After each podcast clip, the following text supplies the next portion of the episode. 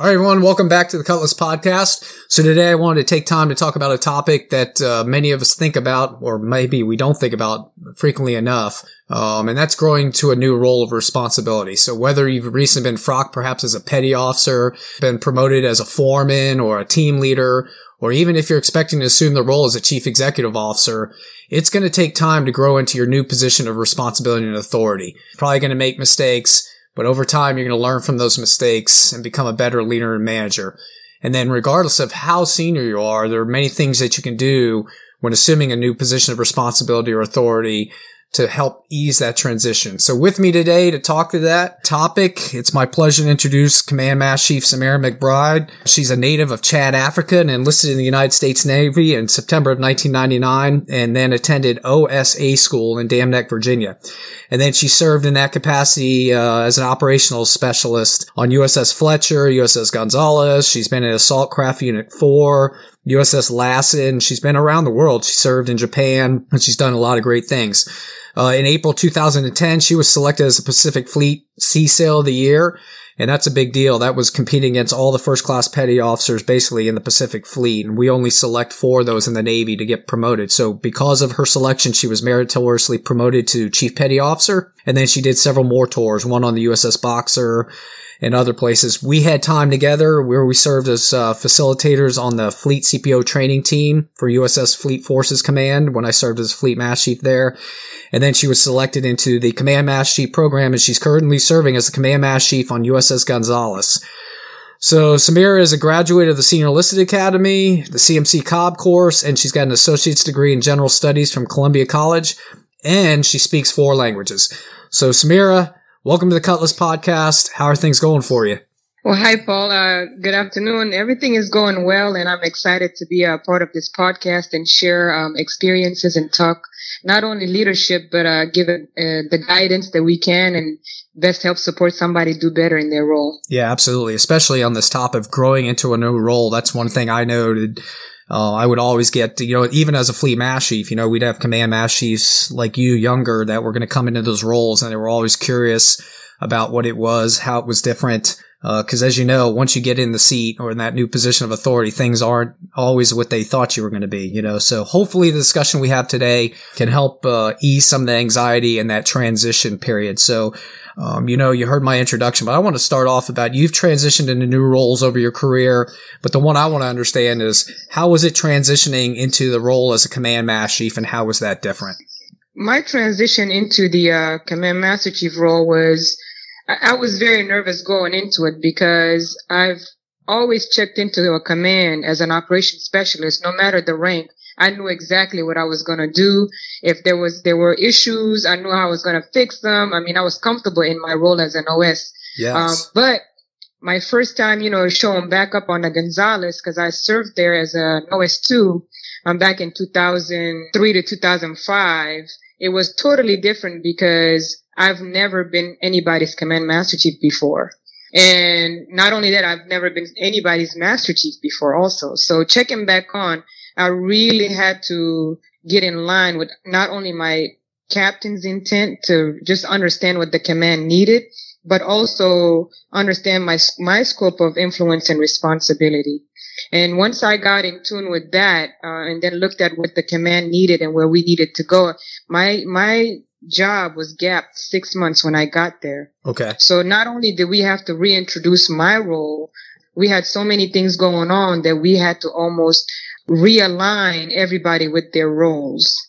And once everybody understood the organizational portion of it and where they fall into the organization, it kind of made it a lot easier for myself and the tribe to start maneuvering into success. Okay. Yeah, that does bring another challenge when the person before you has been vacant in the seat for a while, right? Because the organization has adapted to that position not being filled. On USS Juneau, my first command mass chief tour, the CMC billet had been gapped too. So that was interesting because probably a new quote unquote natural leader had filled that spot or was filling that position.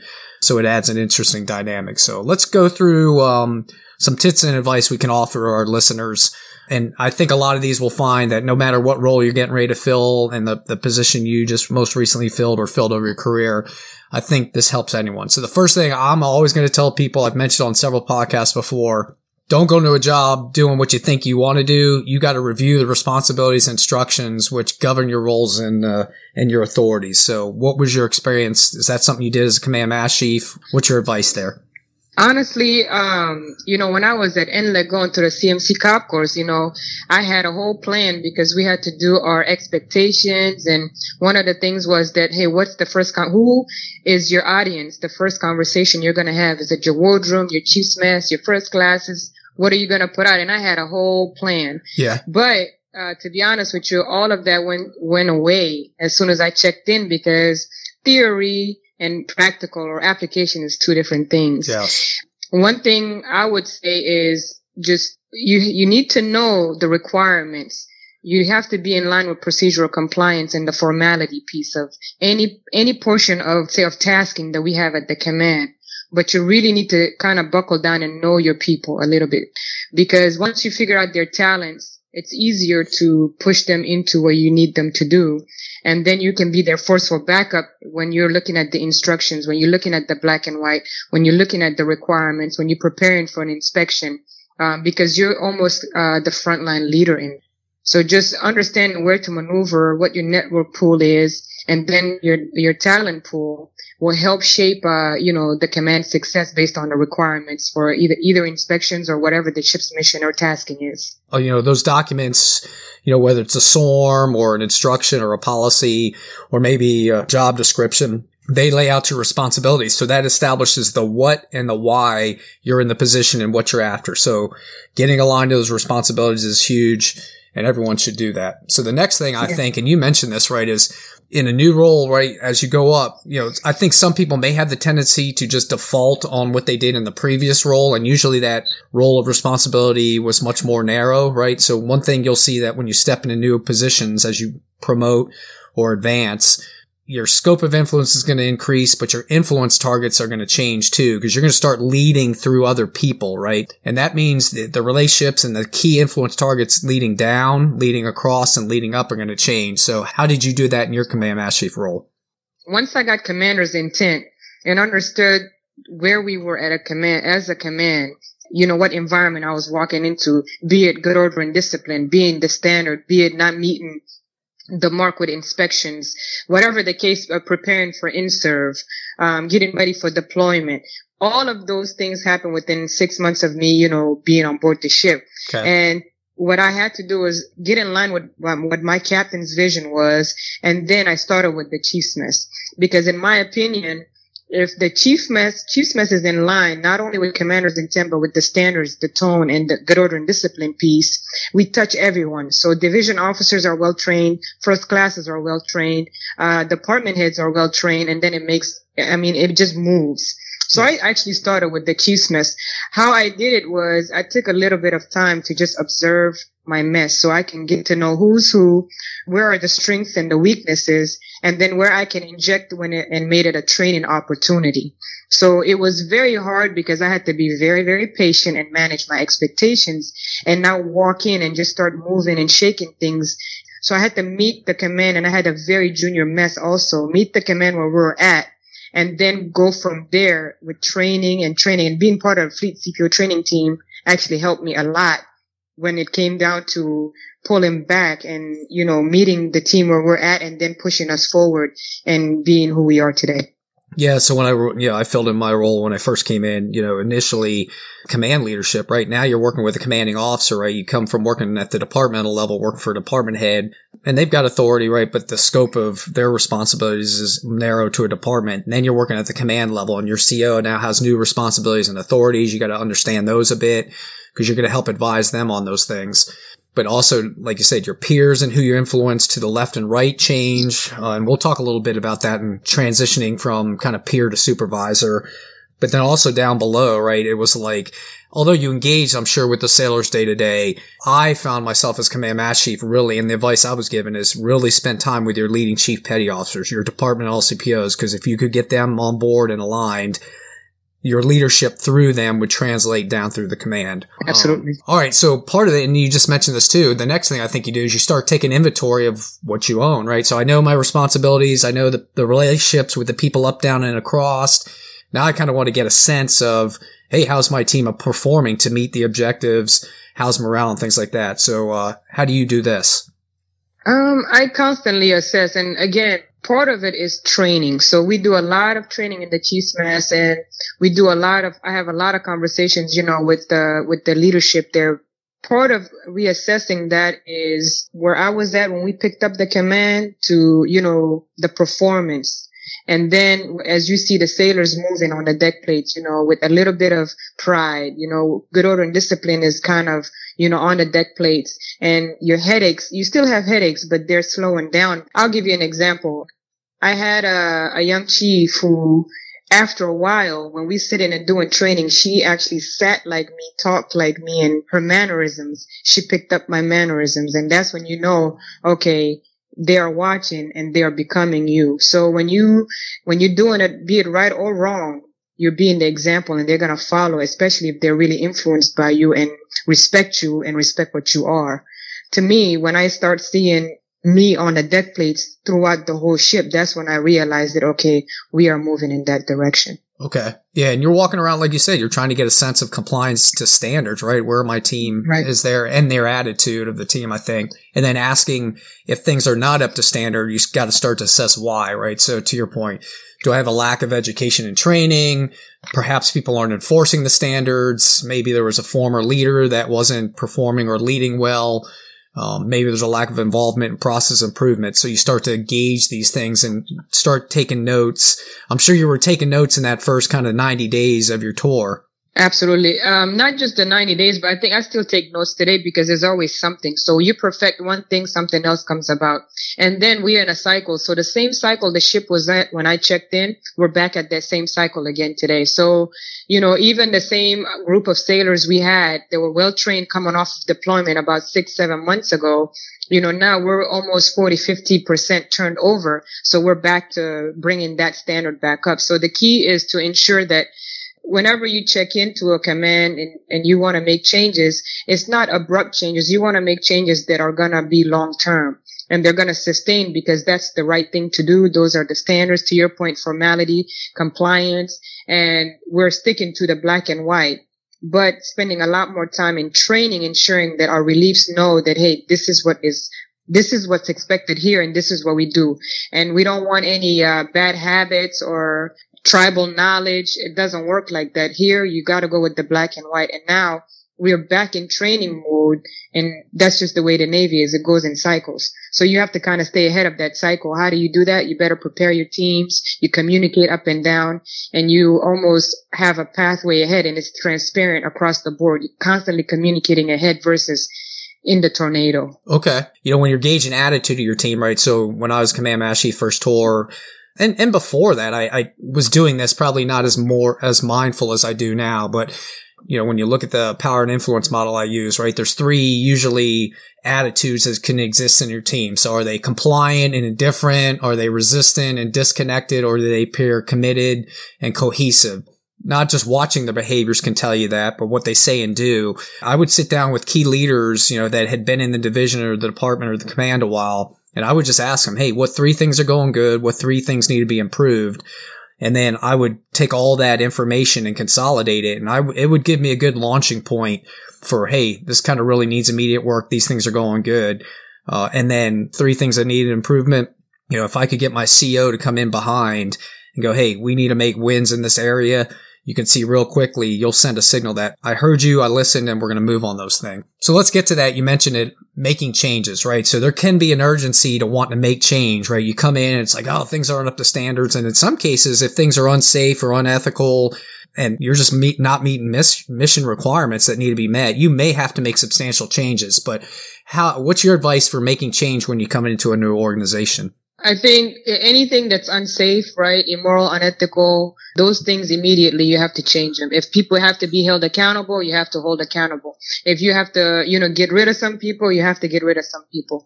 If you have to go back to training, then you go back to training. I mean, it just really depends on the environment.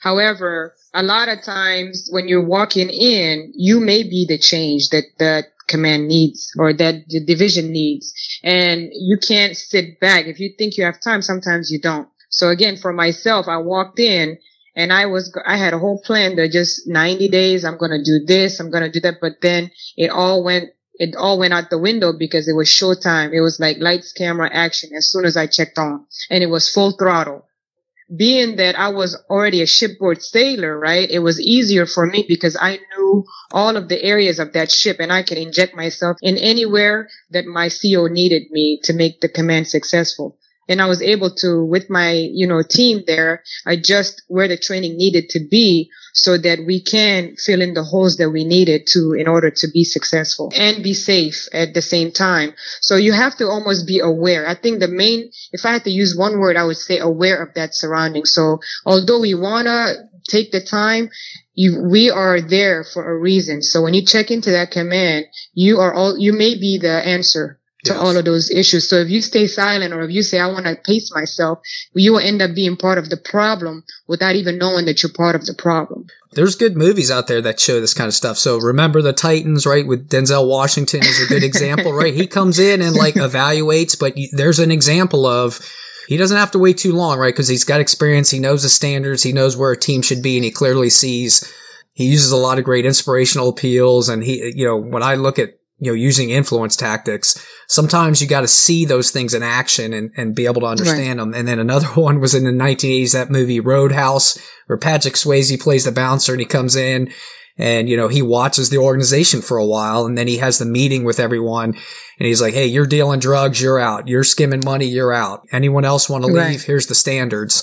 Those are just, although they're Hollywood, there is some truth that strings through in those approaches and they're effective. So, um, right. It's, it's kind of, it's kind of hard sometimes because again, you don't pick the situation you walk into. So, um, and then if you have a, a, a very raw, uncut like crew and chief's mess and wardroom, there's nobody, it's almost like the blind is leading the blind, right? Yeah. So you have to kind of be, I, I guess the guide Yes. And and you have to be comfortable stepping up to that and not saying, "Oh, who's gonna whose job is it?" No, it's your job to do it. Yeah. So you get in front, and then they will follow you. Yep. And, and uh, because you're the experience. Yes, and I think this is where I've brought this up on other podcasts. Your goal is not to go in there and be liked. You want to be respected, right? So if you come into a position of being liked, you're going to probably not step off uh, as assertively as you need to be. I think. Have you seen that before? Absolutely. I think it took it took a long time for, you know, I know for especially myself for most to adjust and recognize that it's all good intent because it was never, it was not negotiable basically. So my first conversation with my chief smith when I walked in was, Hey, you know, go around, tell me who you are. Because we were coming out of a, you know, like I said, a bad situation, meaning there was no CMC there for six months and it was all kinds of other stuff going on. My thing was I'm not inheriting any of that. Whatever happened, happened. From today on, we shall be a mess. And if I come to you and I ask you a question, I just want to say, I just want to hear yes, CMC and get it done. If you don't know, we will train you. I'll give you the tools, but I'm not negotiating with chief petty officers to do their jobs. And that's the attitude I need you to go out there and tell your sailors because the way we have to move in the next six months and be ready for deployment, we don't have time to redo anything. And you have to be comfortable standing alone as a leader. It's very uncomfortable at the top. And then to be able to also speak to your captain and to your CO's intent, who also is looking at the Commodore's intent, who's also looking, it goes up the chain. So how do you help everybody stay in line and still meet the mark? It's, you have to be comfortable in your ability to lead. Uh, and that first conversation is so important, right? That's how you set the tone, right? So you've, you've walked around, you've looked, you've assessed, you've talked to people, and now's your time to kind of set the tone, your initial guidance and direction. You let them know up, you know, up front who you are, what you're about, what you value and believe in. And that's okay. You're, if it's high standards as it should be, you're going to see them adjusting to that. Right. And then, right. hey, tell them where you see them not meeting the standards. At the same time, right. You don't want to come in like some jerk, right, and alienate your team, right? don't never blame your boss before. Don't criticize your predecessor or current team performance. Right. Don't try to dominate or attack people or go to unprofessional personal attacks because then then you're just going to alienate the team, right? So when you step off here, you're actually helping build that personal power base and you're establishing your character and credibility. So if you come in in this firm approach, you're going to be okay. Um, exactly. And in our case, it was very good because I mean, I, I actually didn't have any pushback after just saying, Hey, if it's not negotiable, chiefs will chief up. So yep. it's, it was actually good because I had a very, like I said, young mess. So it was very, it was refreshing because they were eager to learn also. So it wasn't the easiest thing because you guys, we, you almost had to grow from scratch, but it helped us, us be unified and, you know, be the team that was required to get that command from where it was at to where it is today. Okay. So I think a part of going in a new position also is managing your own personal expectations of yourself, right? And, and take, yes. and knowing it's okay to take time to grow, right? And gaining the confidence yes. in your position. So what was your experience with that?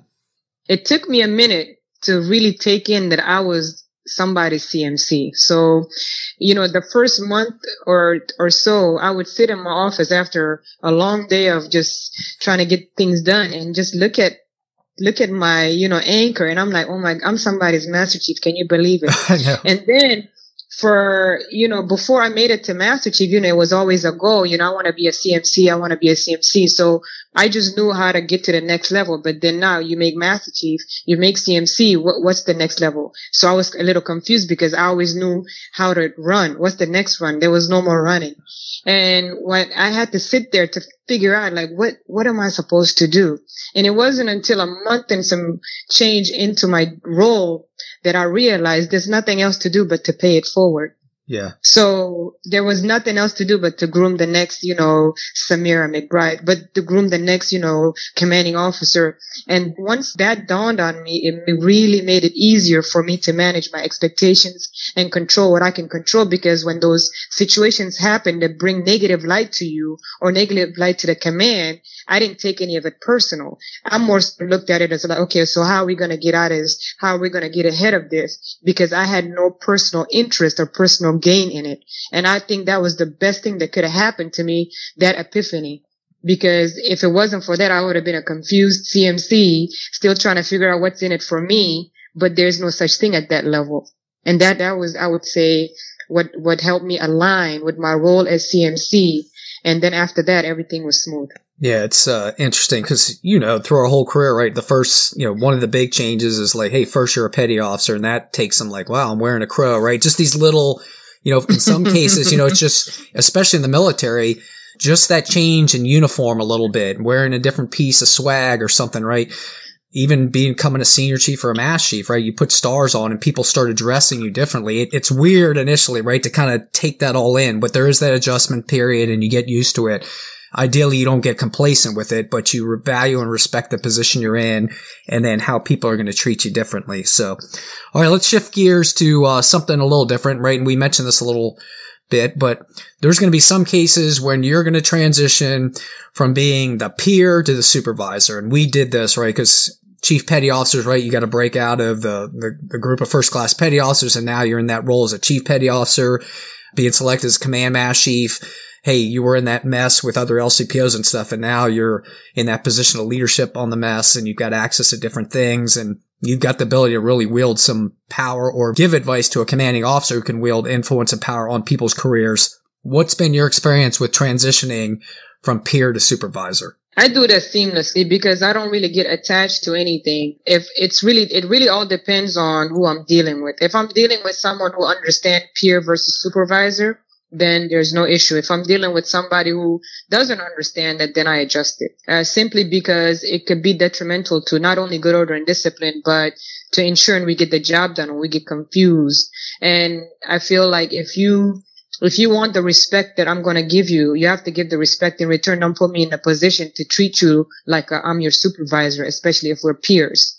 But if we're peers and you, you know, you want to put yourself in a position to get handled like I'm your superior, then so be it. Is again, it comes back to being comfortable in my ability to do my job. You often hear, Hey, it's all business, right? It's not personal. That's what people mean by that is I have responsibilities to fulfill and I have authorities to fulfill those. And I expect you to meet the standards like anyone else.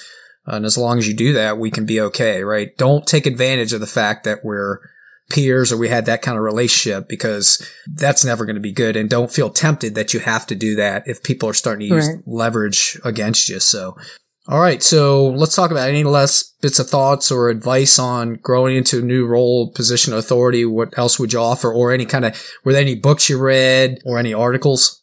I did a podcast about a week ago and I shared a book on there, which is Failing Forward by John C. Maxwell. And it talks about just turning mistakes into stepping stones. So for this one here, I think I would rather, I would use a, a resource and that will go into advice or anything I could give anybody who is going into their role and who needs to allow themselves to grow into their role. Part of it is that you got to be patient with yourself and understand that uh, you have a network pool of people who have done that job. So what's going to make you successful is going to be that you are able to reach out and tap into those people who have that experience and and create a circle of influence of people who've been tested in that job that you you are going to do, um, or you you're charged to do, simply because a lot of times we suffer in silence. Or we think we're, you know, doing this thing alone, or we're the only one dealing with this, but everybody has been through it. What has made me uh, successful as a command master chief leading to this point is the fact that I always ask questions. I always, always ask questions. A situation comes up. I always try to run it by somebody to make sure that I am, even if I know I'm right, I still run it by somebody because, or a few people, because whatever decisions I make or whatever I advise the captain on affects a lot of people's lives. So I want to make sure that I'm doing the right thing. Also recognizing that you're human. You're going to make mistakes, but it's okay, provided that you're not making the same mistakes over and over and not learning from it. Build your resource team and then also mentorship goes up and down. Don't be so stuck on self to where you don't think you can ask um, input from people who are lower ranked than you because a lot of the great input actually comes from those who are lower ranking because the changes you're going to make makes a difference in their lives way more than it makes on the senior people's lives. Awesome. And then one other book that I, I read, I haven't read in a while, but it's called The First 90 Days. That's a great book. You know, when I was uh, new in the Command Master Chief, we had to read that, but it gives you an opportunity to kind of assess and gives you some great advice on stepping off in a new role and how you use that first 90 days and why that window is so critical to making changes. So, all right, Samira, thanks again. Uh, great discussion. Thanks again for coming on board and good luck to you in your future roles. Hey, thanks, Paul. I appreciate the uh, opportunity and uh, good luck to you as well. All right, thanks. All right, everyone. Thanks again for listening to another episode of the Cutlass Podcast. If you want to learn more about the topic we've discussed today or any other episodes, you can check out the Chief Petty Officer's Guide or any other resources we'll list in the episode description. To provide me feedback or suggest topics for future episodes, please email me at cutlassleadership at gmail.com. Make sure to subscribe to the Cutlass Podcast on your podcast channel and like, share, and comment so you can help me keep this content out and about. I'm Paul Kingsbury. Work hard to keep your leadership cutlass sharp, reflect and improve, and then take what you learn and become a sturdy, versatile, incredible leader who makes a positive difference in your personal and professional life.